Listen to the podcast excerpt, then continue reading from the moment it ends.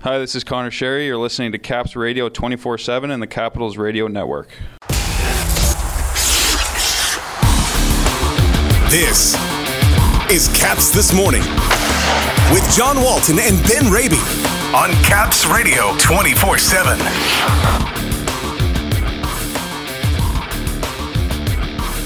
Mantha wins it in overtime in Boston. A one on one sit down with Garnet Hathaway, and one game to go. The Flyers in tomorrow night to round out the preseason. Good morning, everybody. It is Thursday, October 7th.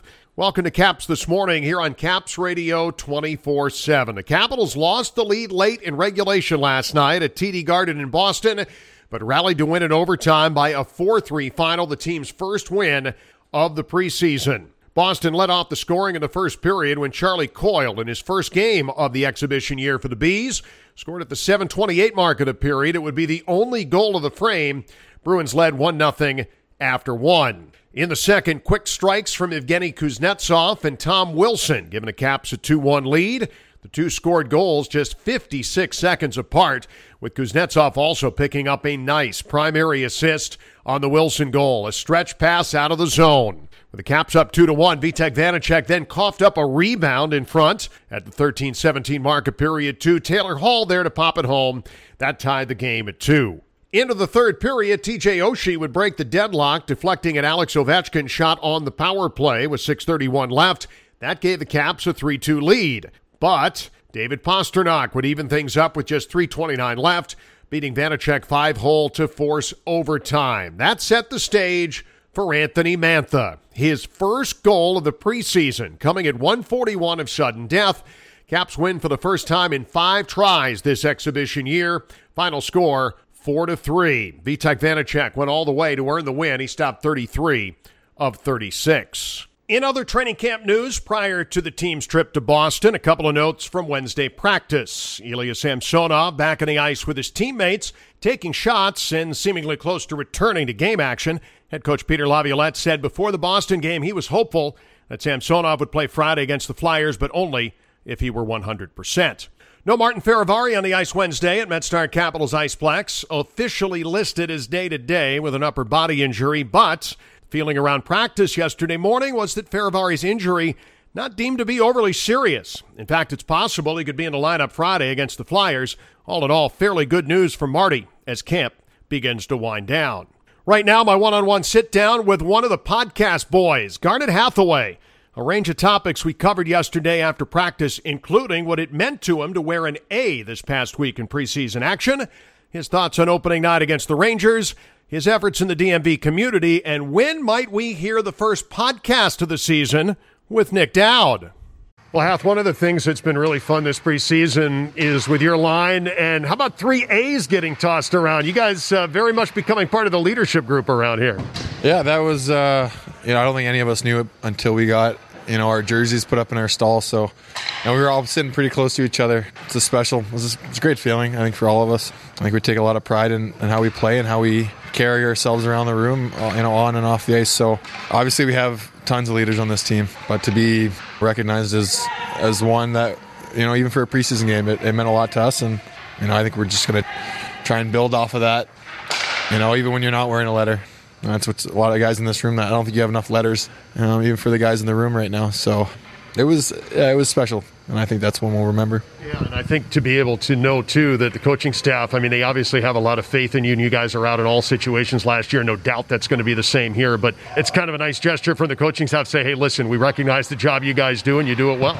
Yeah, and I, you know, I think it was even more to to motivate us to continue to, to play the role you were just talking about. You know, like I said, we, we take a lot of pride in the kind of game we play, the situations we're put in, and, and the minutes we get. So to be recognized, it was great, and I think uh, it was a, a, motivational step too. And I think that's one that, as a line, it was it was great to have it, but it, we're not going to change our game because of it.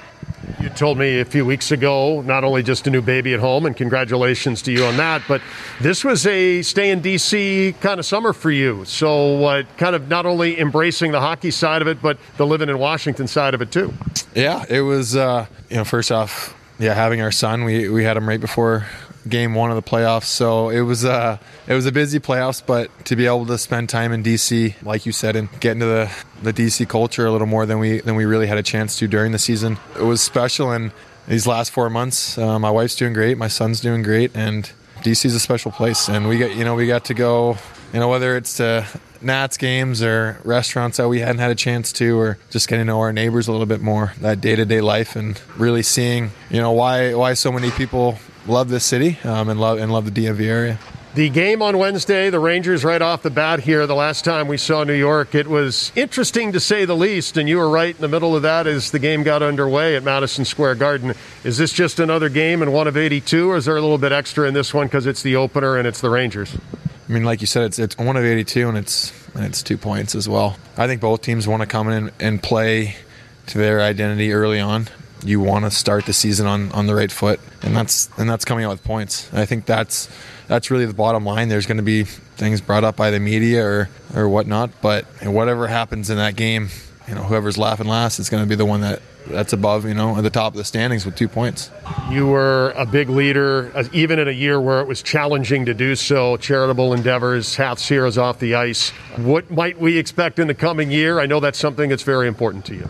Oh, thank you. Uh, just first off, the you know, like like we talked about that DC community, that DMV area, it it none of it would have been possible without everyone being a part of it. So many, so many people uh, contributed, whether it was their time or, or financially, um, to really bring attention to to the first responders in our area. And you know, with a, with having a son, I'll blame myself for. I think we we've been trying to do a little planning behind the scenes, and now that we're getting back into into the season, I think we do have a few a few things lined up. We have some great contacts within the first responders that I think we've been able to to learn about what we you know the best we can help and and whether that's that's food or um, I think we're really going to try to to see how much we can help with a more of a, a wellness aspect. Um, you know, just I think mental health has been a kind of something that's been a little a little strained throughout this pandemic. So, you know, first responders are are no different. They've been the ones that have, have been working tirelessly throughout throughout the whole pandemic. So.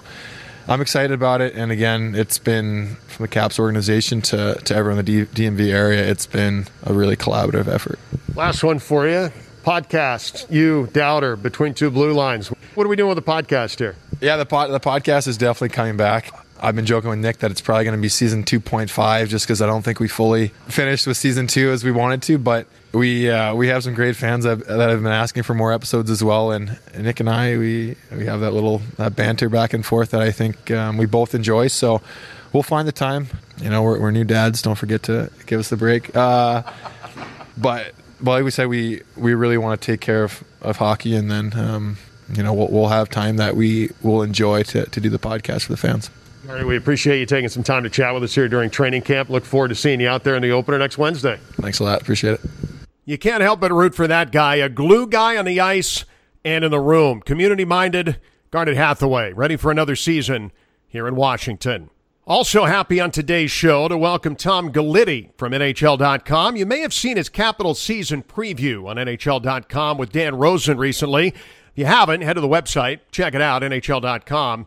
Today, Tom and I discussing Martin Fehervary, the division race, and what the Caps may do when and if Nick Backstrom isn't ready to go on opening night.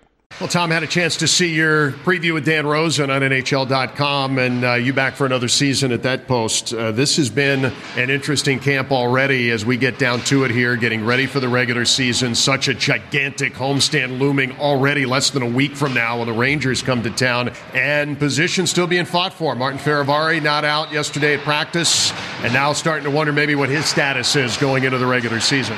Yeah, it looked like he had a, a good chance to make the team opening night with the, their defense defense on the left side, and then unfortunately got apparently got hit in the hand with the puck the other night in New Jersey, and his status up in the air. So they've got to see what's going to happen with that. If he's not going to be ready for their season, then that might open the door for someone like Matt Irwin maybe to be on the team just as an, extra D. And you see Trevor Van Riemsdyk playing on the left side, which is something they talked about earlier in, in camp.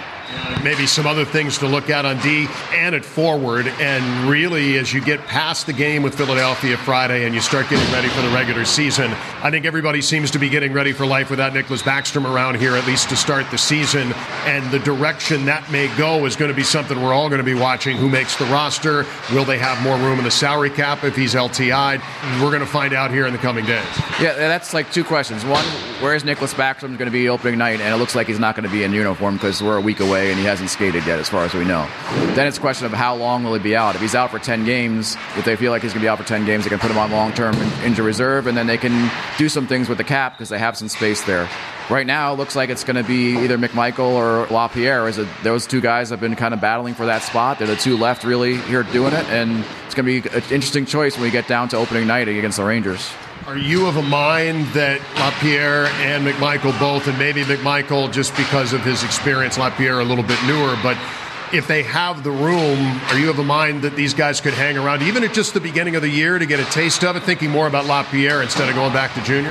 Yeah, I, I don't see the harm in him being here temporarily. You don't want him sitting for too long. You don't want either guy sitting for too long. But if you have the two of them here, maybe kind of splitting the job a little bit, giving him a little experience over the first for as long as Nick is out, as long as it's not a really long term thing like ten, like 20 games or something like that, then I think they could do that. They could see McMichael play, see how he does, put LaPierre in there for a game, see how he does. I think it'd be a good experience for him, and and then I, I think eventually he will probably go back to you know you never know, but eventually he would go back to junior, but it'd be a good experience for him as far as his development going forward if that's what the way it works out. You cover a lot of teams in this division, not just Washington for NHL.com. We talked about the Carolina Hurricanes on the show yesterday with Mike Maniscalco. We talked about New Jersey. We talked about Columbus and getting to the rest of the New York teams here before too long.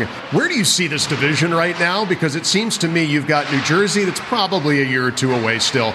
Columbus is going to have a bit of a tough year, I think. But just about outside of that, tough to imagine that everybody else doesn't have designs on, hey, this team can make the playoffs. Where do you see this as we come down to the final days of training camp sifting out here as we get started? Yeah, I agree. Like New Jersey is definitely in the way up, but probably a, a year away or something like that. We see some; they have some good young players. Columbus has some good young players too. I think that they're going to be better than some people think, but probably not going to be in the playoff mix. And then you got everybody else. Philadelphia is going to be better. They got you know they improved their defense. If Carter Hart is the big question mark for them. If Carter Hart is the Carter Hart of two years ago, they're they were a playoff team two years ago, so they could be they'll be right in the mix. The Rangers made some changes to get a little grittier. I don't know. You know, we'll see if that makes them better. They were right on the kind of right on the bubble for a while there last year. So those are teams that the Capitals, you know, Capitals and Penguins. We've been talking about this for a while. That the door eventually is going to close for them. I think that they're probably both going to get in this year, but it's a toss up. And really, to me, uh, the really the two teams I think that'll definitely be in for the division are Carolina and the Islanders, and everything after that is kind of a toss up. Carolina trying to assimilate a lot of new faces in the lineup. Last year it was Jesper Fast. Now Rod Brind'Amour's got a little bit of his work cut out for him here because it's trying to get everybody on the same page. Whereas last year it was kind of the same group. It's pretty different there. Although I agree with you, fastest team in the division by far. It might take some time for them to work some things in with the new guys they brought in, and they have two new goalies with Andersen and, and Raanta. So we don't know if that's an improvement or not. And there's been those two had health issues last year, so that if they have injuries there, that could throw them off. But I, I do agree that they're the fastest team. They play, you know, I like the way they play. I think that Kotkaniemi is going to benefit from being on a team where he's not the a guy who's focused on. He's got a couple of Finns there with Aho, Teravainen. You know, those guys are going to help him. I think so. I think they're they're going to be a tough team to play against. Maybe you will not see it what they're really going to be until maybe like you know a third into the season or something like that. Then they could be pretty really dangerous. I think. Tom, look forward to chatting with you all season long as we get ready for the regular season opener. Thank you. Thank you. Tom Gulitti from NHL.com. One preseason game to go. Caps Flyers tomorrow at 7. Ben Raby away for a couple of days, so we'll do a little chair rearranging for the broadcast tomorrow night. In the preseason finale, you heard him on our air several times last season, not only as the voice of the Hershey Bears, but filling in for me on the Capitals Radio Network. Zach Fish going to be doing play-by-play tomorrow. I will be there, but sliding over to handle pregame, postgame, and intermission duties in Ben's place. Ken will be between the benches. We'll be ready to go. 7 o'clock tomorrow on 106.7 The Fan from Capital One Arena. Also, of course, right here on Caps Radio 24-7. Until tomorrow morning, have yourself a great Thursday, everyone. For the latest on the Capitals and hockey news around the clock. Let's go, Caps! tune in to Caps Radio 24 7. Listen online via the Capitals mobile app at capsradio247.com or ask Alexa to play Caps Radio 24 7 on TuneIn.